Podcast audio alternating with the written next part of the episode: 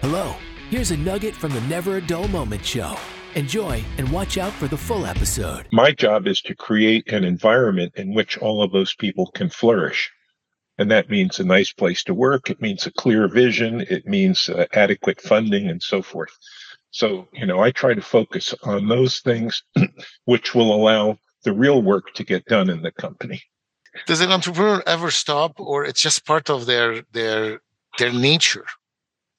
Well, some do, you know, uh, some do and some don't. Um, you know, I'm probably one of the oldest tech CEOs in the in the country right now.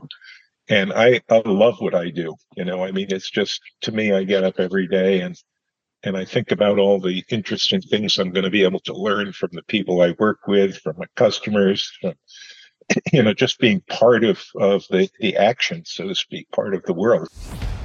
Don't miss the next full episode of Never a Dull Moment.